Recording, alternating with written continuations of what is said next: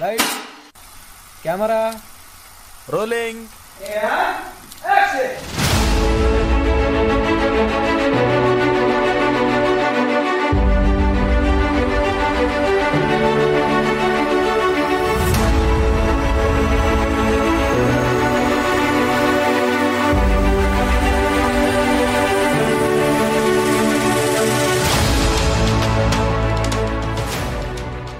سلام به پادکست دایرکتور خوش اومدید. من مرزی محمدزاده هستم و توی این پادکست همونطور که از اسمش میشه حد زد می‌خوام راجع به کارگردانهای بزرگ و فیلم های مهم و سینماشون صحبت کنم. اگه به اصطلاح فیلم باز هستین خوشحال میشم کنارم باشین و منو از نقد و نظراتتون بی نصیب نکنین. اگر هم هیچ نسبتی با فیلم و دنیای سینما ندارین سعی می‌کنم مطالبی رو بهتون بگم که شما رو هم علاقمند این هنر صنعت بی‌نظیر بکنم. این افتخار رو به من بدین که میزبان گوشها و حواس شما در دقایق آینده باشم.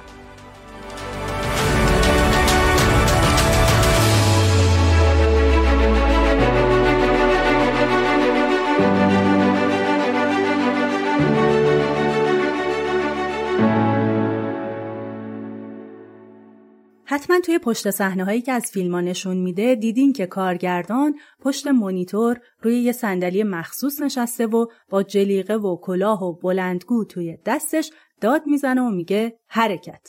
توی این قسمت می‌خوایم برای اولین قسمت از پادکست دایرکتور ببینیم پشت این پشت صحنه های خوشگل چه خبره و چی میگذره و یه کارگردان دقیقا چی کار می‌کنه که انقدر مهمه.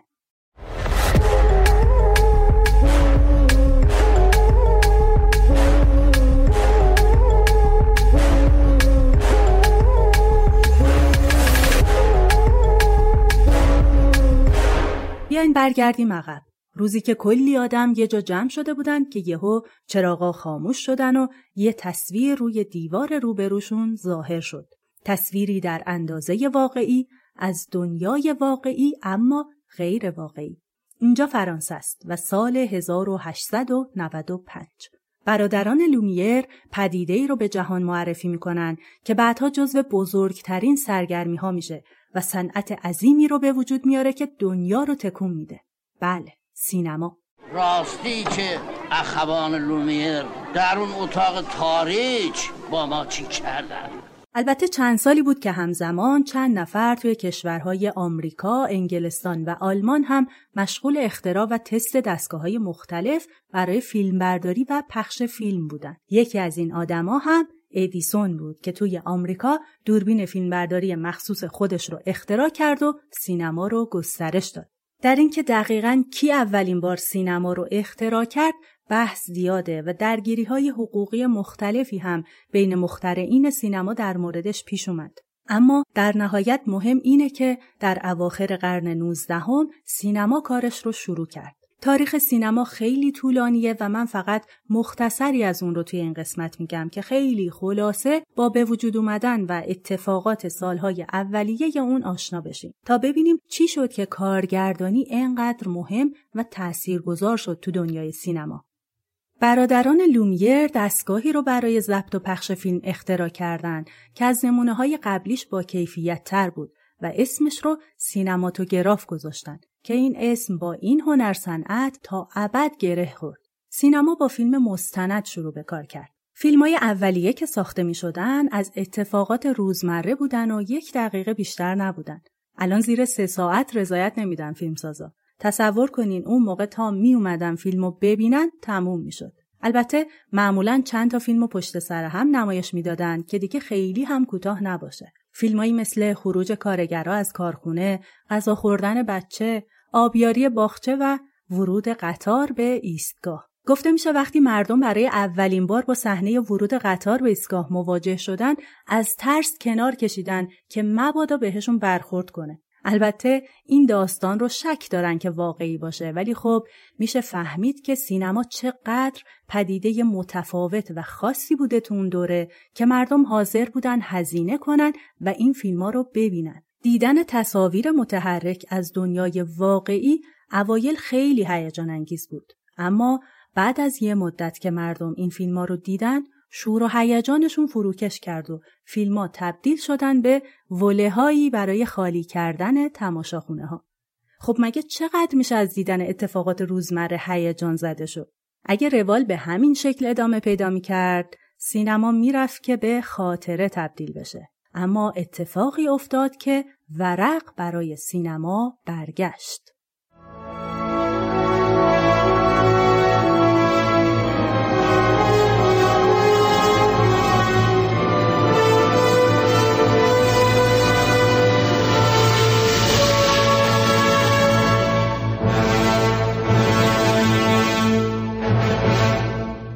داستان وارد سینما شد و اون رو نجات داد. ژورژ ملیس فرانسوی که شعبد باز بود امکانات و حقه های سینما رو کشف کرد و از اونا برای ساختن فیلم های خودش که داستاندار بودن استفاده کرد. فیلمایی مثل سیندرلا، دخترک کلاه قرمزی و معروفترین فیلمش سفر به ماه. میشه گفت ملیس یه جورایی پایه‌گذار جلوه های ویژه و حقه های سینمایی هم بود. عکس ها و مطالب تکمیلی مربوط به این فیلم ها رو توی صفحه اینستاگرام پادکست می‌ذارم که اگه دوست داشتین ببینید. جورج ملیس سینما رو دوباره زنده کرد. اما با اینکه از کاراش استقبال شد نتونست عاقبت خوبی پیدا کنه و اواخر عمرش در حال روزنامه فروشی توی مترو پاریس دیده شد. چون اون موقع هنوز قانونی برای حفظ کپی رایت فیلم ها تصویب نشده بود و بیشتر فیلم های اون بدون هیچ سودی براش تکثیر و پخش می شدن. حالا هی برین فیلم غیرقانونی ببینین. از طرف دیگه با اینکه ملیس به حقه های سینمایی پی برده بود ولی هنوز ارتباطش رو با تئاتر حفظ کرده بود. صحنه هاشو مثل تئاتر طراحی کرد و دوربین رو توی جای تماشاگرا ثابت میذاشت. در واقع زاویه دوربین مثل کسی بود که توی تئاتر در بهترین جا نشسته باشه. اینجا بود که کس دیگهی پا رو فراتر گذاشت و حرکتی کرد که باعث شد دنیای سینما از تئاتر جدا بشه. اون شخص کسی نبود جز ادوین اسپورتر از اولین کارگردانهای آمریکا. پورتر با ساختن فیلم دزدی بزرگ قطار و استفاده از کات یا همون برش فیلم برای پیش بردن داستانش تغییر بزرگی در شیوه روایت داستان به وجود آورد. فیلم بیرون از استودیو ساخته شد و دوربین توی هر پلان جای متفاوتی قرار گرفت. چیزی که الان شاید خیلی طبیعی به نظر برسه ولی خب اون اوایل اینطور نبود. پورتر همینطور برای اولین بار از مونتاژ یا تدوین موازی استفاده کرد. توی این نوع تدوین دو تا اتفاق که به طور همزمان در دو مکان مختلف میافتن به شکل موازی نشون داده میشن. موضوع این فیلم هم همونطور که از اسمش پیداست ماجرای دزدیدن یه قطار توسط چند تا دزده. سینما همینطور قدم به قدم پیش رفت و هر کسی یه امکان تازه ای از اونو کشف و معرفی کرد تا نوبت رسید به پدر فن فیلم دیوید وارک گریفیث هنرپیشه جوان تئاتری که پسر پنجم یه افسر فقیر ارتش آمریکا بود و برای گذران زندگی از روزنامه فروشی تا کارگری ساختمون رو انجام می‌داد. گریفیث جلوی دوربین ادوین پورتر رفت و وارد دنیای سینما شد. بعد از اینکه توی چند تا فیلم با اسم لورنس بازی کرد، خودش فیلمنامه هایی نوشت و فروخت. این زمانی بود که کمپانی های مختلفی برای تولید فیلم به وجود اومده بودند و افراد رو استخدام می‌کردند تا در طول سال فقط با اونا کار کنند. گریفیث هم توی کمپانی بیوگراف استخدام شد و شروع کرد به ساختن فیلم های خودش. اون تکنیکایی که پورتر معرفی کرده بود و پرورش داد و با استفاده از روش های خاصی توی فیلم برداری و تدوین روایت داستان رو به شکل سینمایی نزدیکتر کرد و از سلطه تئاتر دور کرد و در واقع هنر سینما و قواعدش رو به وجود آورد. بعضی از تکنیک ها و ترفندهای جدید گریفیس اینا بودن. نمای درشت یا insert. نمای POV یا نقطه نظر که همون قرار دادن دوربین به جای شخص و استفاده از زاویه نگاه اونه. استفاده از نمای دوربینی یا تصویری که این حس رو در تماشاگر القا می‌کنه که از داخل دوربین داره به صحنه نگاه می‌کنه. استفاده از ماسک یا سیاه کردن اطراف تصویر. تقسیم پرده به دو یا چند قسمت. نجات در لحظه آخر. گریفیس همینطور از کات و تکنیک های تدوین موازی که پورتر شروع کرده بود استفاده کرد و بهترشون کرد. از زاویه های جدید و متفاوتی هم برای تصویر برداری استفاده کرد. کارهای گریفیس پخته تر و پخته تر شد تا رسید به فیلم تولد یک ملت در سال 1915 که توی دوازده حلقه و به مدت سه ساعت با موسیقی ارکستر سمفونیک ساخته شد. فیلم از نمایشنامه کلانسمن برداشته شد و روایت زندگی دو خانواده اهل شمال و جنوب آمریکاست که با شروع شدن جنگ داخلی آمریکا رو در روی هم قرار می گیرن. بعد از شکست جبهه جنوب، سیاه به خاطر ظلم و تبعیضهایی که بهشون شده بود، شورش می‌کنن. برای مقابله با اونا گروه انتقامجوی کوکلوکس کلان تشکیل میشه و سیاهان رو تار و مار می‌کنه. عظمت صحنه های فیلم و تکنیک روایت داستان به قدری متفاوت و بینظیر بود که به نقطه عطفی در تاریخ سینما تبدیل شد و تا یک دهه هیچ فیلمی نتونست اینقدر مخاطب رو تحت تاثیر قرار بده. اما همینقدر که از لحاظ سینمایی فیلم تأثیر گذاری بود به لحاظ محتوای نجات پرستانه هم خیلی مورد نقد و حتی بایکوت قرار گرفت.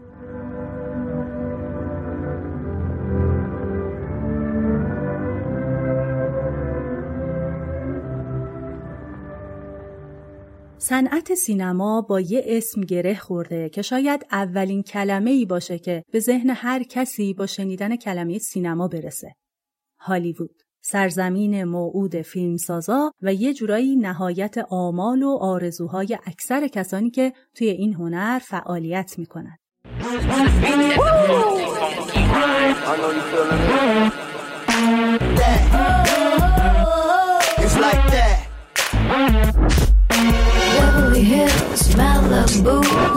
Wasting time, me and you. Rodeo Drive, PCH.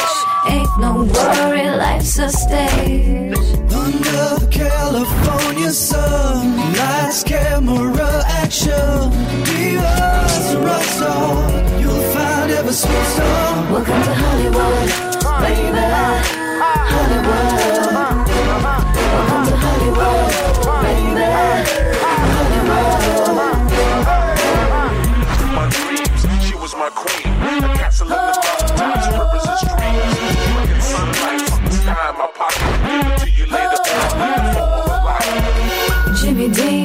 Monroe, Johnny Wayne, Retagabo. They gave us Brando, he was the best. Pacino, De Niro, and they weren't less. Under California sun, lights, camera, action. Divas, rock star, you'll find every sweet song. Welcome to Hollywood, baby. Hollywood. Welcome to Hollywood, baby. Hollywood.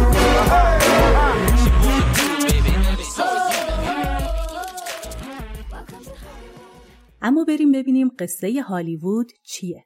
گفتیم که سینما تبدیل به صنعت شد.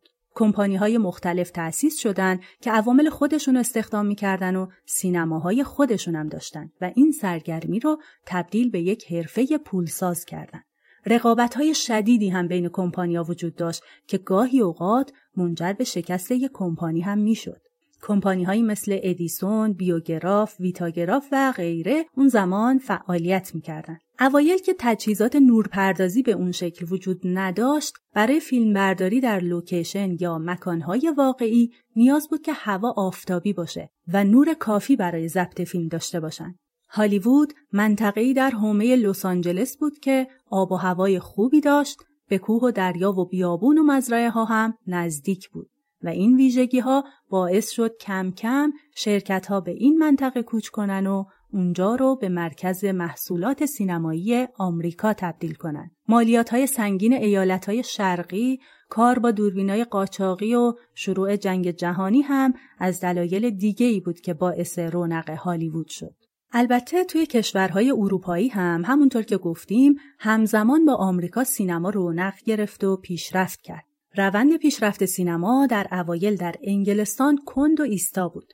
جورج اسمیت و جیمز ویلیامسون با همراهی همکاراشون مکتب برایتون رو تأسیس کردند و امکانات مختلف سینمایی رو کشف و مشاهده می‌کردند. بعضیا معتقدند به خاطر اینکه کمپانی ادیسون گاهی بعضی از فیلمای این مکتب رو میفروخت این امکان هم وجود داره که پورتر اونا رو دیده باشه و برای ساخت سرقت بزرگ قطار از تکنیک روایتشون الهام گرفته باشه بعدها فیلم های مکتب برایتون هم از فیلم پورتر تأثیر متقابل گرفتن. در ادامه تا بعد از جنگ سینمای انگلستان تحول خاصی نداشت اما در عوض فرانسه و ایتالیا های قابل توجهی داشتند و سینمای جهان رو تحت تأثیر قرار دادند. در فرانسه انجمن فیلم هنری تشکیل شد و جریان فیلم هنری رو به وجود آورد که باعث شد محتوای فیلم ها از سرگرمی های صرف و سطح پایین دور بشن و طبقه روشنفکر رو هم به سینما بکشونن. اولین فیلم این جریان هم قتل دوک گیز به کارگردانی مشترک شارل لوبارگی و آندر کالمت بود که در سال 1908 اکران شد و به نقطه عطف سینمای فرانسه تبدیل شد. به طور کلی فیلم های هنری فرانسه بیشتر اقتباس از نمایشنامه ها بودن و فیلمبرداری از اونا ایستا بود و هنوز از دنیای تئاتر فاصله نگرفته بود. اما از همین توجه به محتوا در کشورهای دیگه به خصوص آمریکا استقبال شد و باعث شد کارگردانایی مثل گریفیس دنبال محتوای جدی برند برای فیلماشون.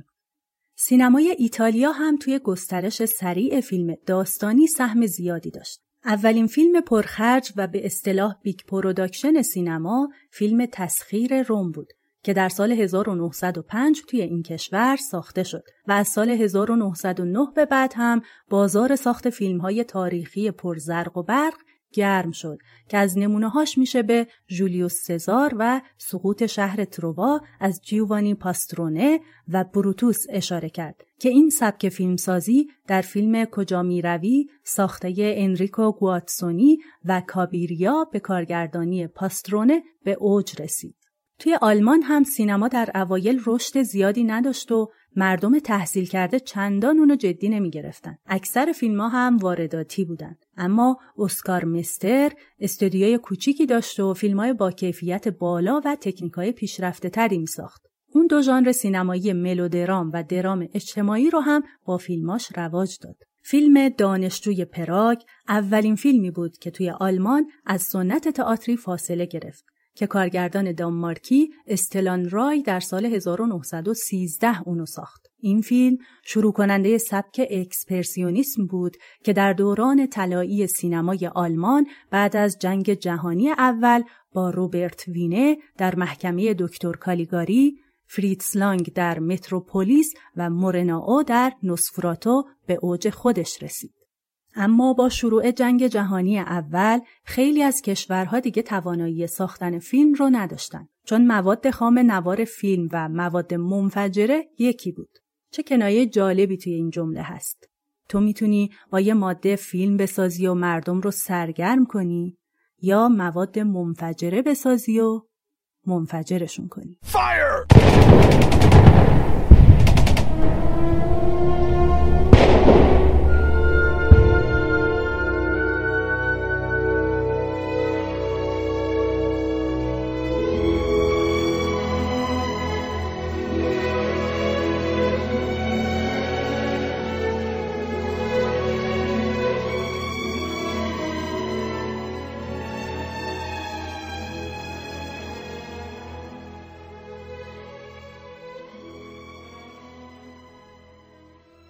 سینمای آلمان از فیلم و سینما برای تبلیغ در دوره جنگ و حفظ روحیه مردم استفاده می‌کرد که خب طبیعتا فیلمش بیشتر برای مصرف داخلی بود.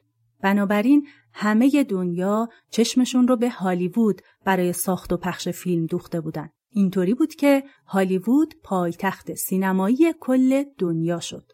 بعد از جنگ هم این تسلط ادامه پیدا کرد و حتی هنرمندای بزرگی مثل هیچکاک هم از کشورهای دیگه به هالیوود جذب شدن.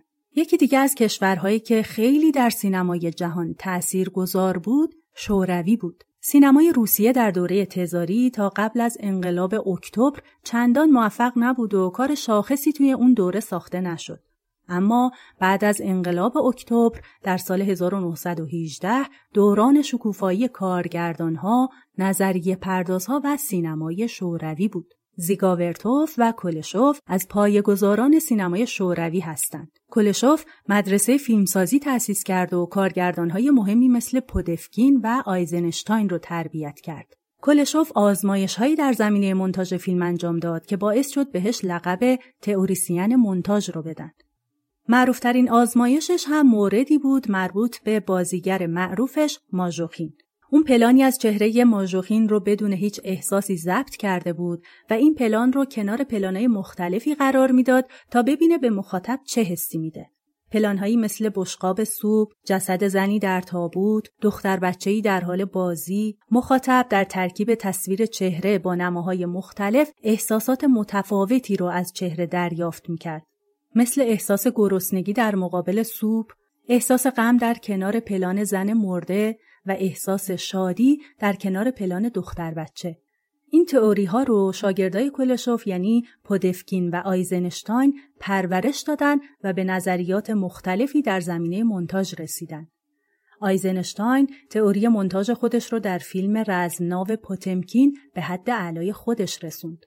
توی این فیلم آیزنشتاین انقلاب سال 1905 رو با شکوه و جزئیات زیاد به تصویر کشید. بعد از فیلم تولد یک ملت گریفیس این فیلم از تاثیرگذارترین فیلم های تاریخ سینما شد.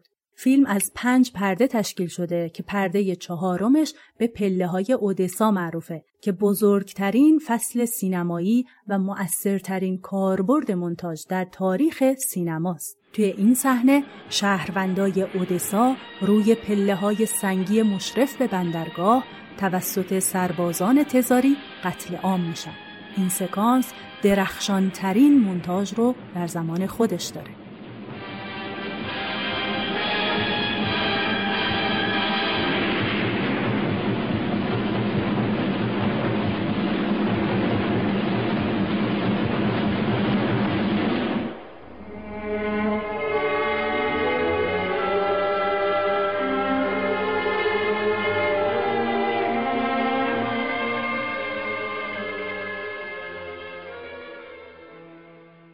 اوایل فیلم ها سیاه سفید و سامت بودن.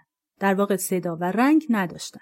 بعدها از نوشته و موسیقی زنده استفاده کردند و حتی یه نفر رو حین پخش فیلم معمور کردند تا توضیحاتی رو به فیلم اضافه کنه. یاد اون دوست بزرگواری افتادم که حین فیلم همش می‌پرسه چی شد و تو مجبوری هی توضیح بدی که چی شد و کی چی کاره اون یکیه. اما در ادامه هم صدا و هم رنگ به فیلم اضافه شد که هر کدوم داستان و کشمکش های جالبی بین طرفدارا و مخالفاشون داشتن و بعدها راجع به همین جریانات هم فیلم ساخته شد. فیلمسازا کلا اینجورین راجع به همه چیز فیلم می‌سازن حتی خودشون. واقع بود یا خیال؟ سینماتوگراف واقع را چون خیال و خیال را چون واقع تماشا می‌دهد قربان عجب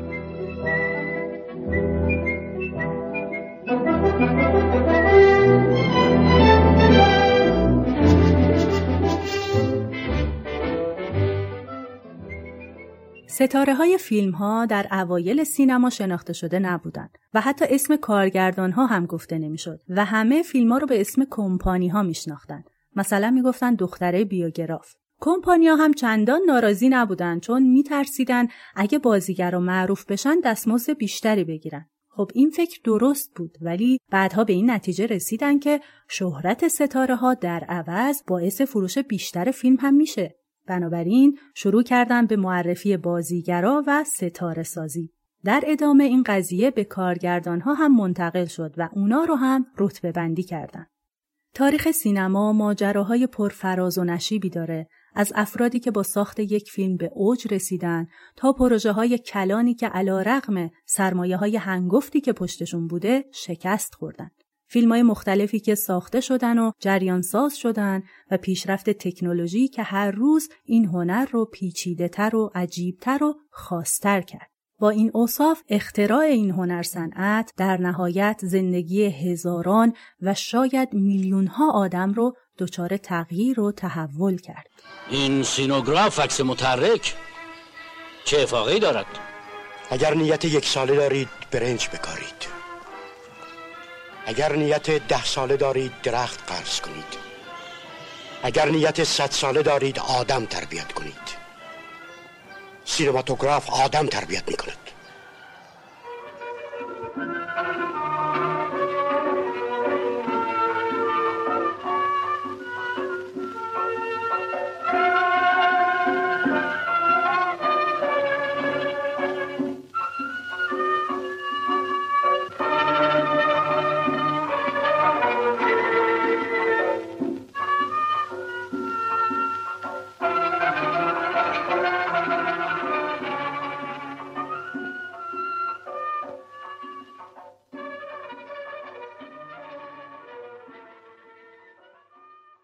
در بخش پایانی قسمت اول پادکست دایرکتور می‌خوام برگردم به همون سوالی که اول پادکست پرسیدم. اینکه کار یک کارگردان دقیقا چیه؟ همونطور که دیدین سینما که جلوتر رفت و پیشرفت کرد تبدیل شد به یک کار گروهی و هر کسی یک گوشه کار رو گرفت و مشاغل مختلفی از نویسندگی، تصویربرداری تا دستیاری و خدمات در کنارش به وجود اومدن. اما در نهایت همه عوامل زیر نظر یه نفر فعالیت می‌کنن و اون آدم کارگردانه که مالک معنوی کاره. یعنی کار اگه خوب باشه میگن کارگردان خوب بوده و اگه بد شد هم که باز تقصیر کارگردانه. گاهی اوقات کارگردان تهیه کنندگی کار رو هم بر عهده داره که خب باعث میشه مالک مادی کار هم باشه. اما کاری که یه کارگردان انجام میده تبدیل یک داستان یا فیلمنامه به فیلمه. در واقع کارگردان کسیه که برای اولین بار فیلم رو توی ذهنش می‌سازه و مطابق با تصویر ذهنیش عوامل و همه چیز رو آماده می‌کنه تا اونو اجرا کنه. گاهی اوقات کارگردان ها خودشون نویسنده هم هستن و در خیلی موارد هم نویسندگی رو کس دیگه ای انجام میده. در نهایت وقتی یه کارگردان با هر روندی که فیلمنامه رو دستش می‌گیره شروع می‌کنه به انتخاب از ژانر و سبک کار تا عوامل و غیره. در فضای حرفه‌ای کارگردان از سرگروههایی توی گروه فیلمبرداری، طراحی صحنه، گیریم و لباس و بقیه بخشها استفاده می‌کنه که درباره کار نظر و مشاوره میدن و به بهتر شدن فیلم کمک می‌کنن. اما اصلی ترین کار کارگردان بعد از مراحل اولیه و در واقع برای شروع ساخت فیلم دکوپاژه. دکوپاژ یک کلمه فرانسویه که به پلانبندی فیلمنامه گفته میشه. کارگردان به عنوان سازنده فیلم کل فیلمنامه رو باید پلانبندی بکنه.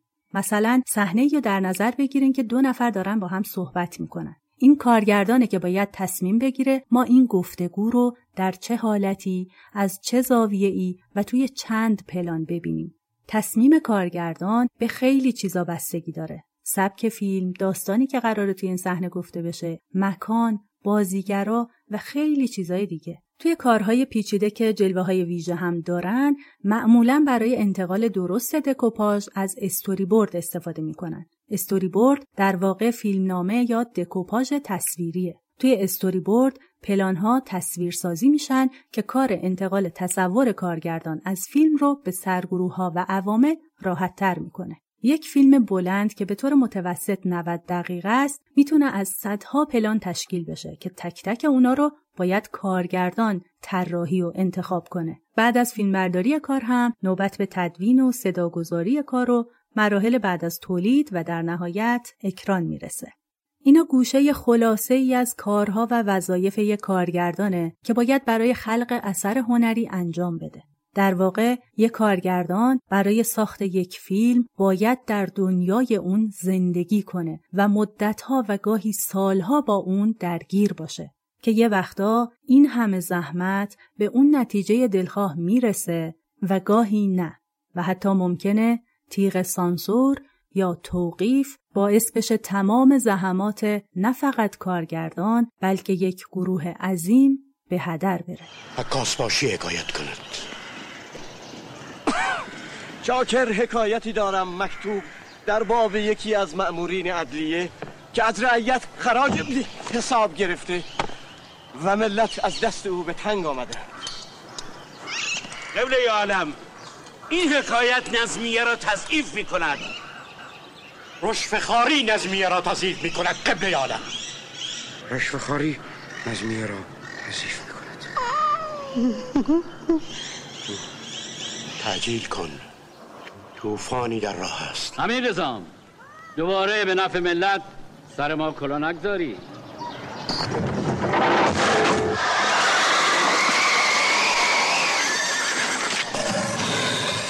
من مکتوب دیگری دارم. در باب سلطانی مهر پرور و عاشق. خلوت سلطان است. منصرف شوید.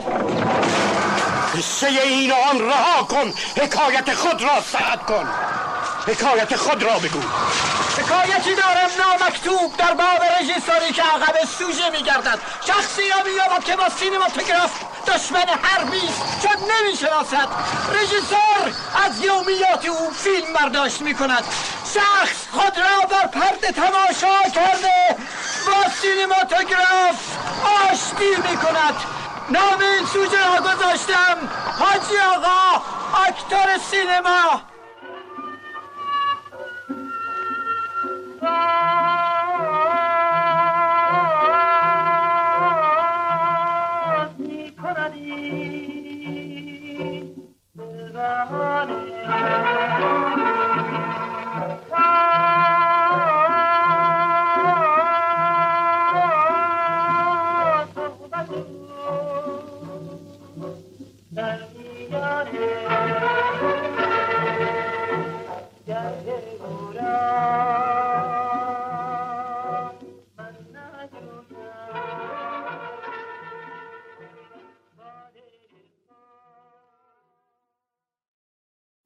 همونطور که توی بخش اول وقتی خلاصه ای از تاریخ سینما رو گفتم و شنیدین ذهن خلاق کارگردان ها هنر سینما رو پیش برده و فیلم هایی ساخته شدن که جریان ساز بودن چه در زمینه هنری و چه در زمینه های اجتماعی همونطور که اشاره کردم خیلی وقتا هم گروه های ایدئولوژیک سینما رو در اختیار گرفتن تا مفاهیمی رو که می‌خوان در جامعه گسترش بدن و این نهایت تاثیرگذاری این هنر رو نشون میده.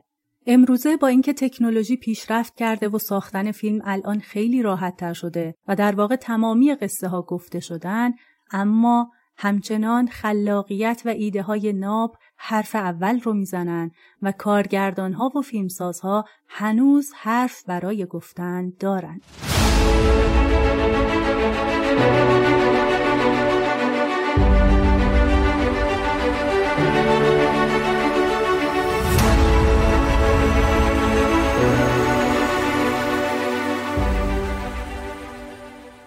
ممنون که قسمت اول پادکست دایرکتور رو تا اینجا گوش کردین. هر نظری داشته باشین چه مثبت و چه منفی به دیده منت و خوشحال میشم که بشنوم و کارم رو رفته رفته بهتر کنم. فراموش نکنین که به حمایتتون برای ادامه کار نیاز دارم. پس اگه دایرکتور رو میپسندین به دوستاتون و اگر نمیپسندین به دشمناتون معرفیش کنین.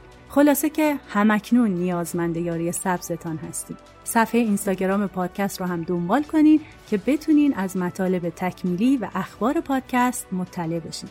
منابع من برای این قسمت هم کتاب تاریخ سینما نوشته آرتور نایت ترجمه نجف دریابندری و تاریخ جامع سینمای جهان نوشته دیوید اکوک ترجمه هوشنگ آزادیور بود. کات قبله عالم این کات یعنی حرف نزن. خفه شد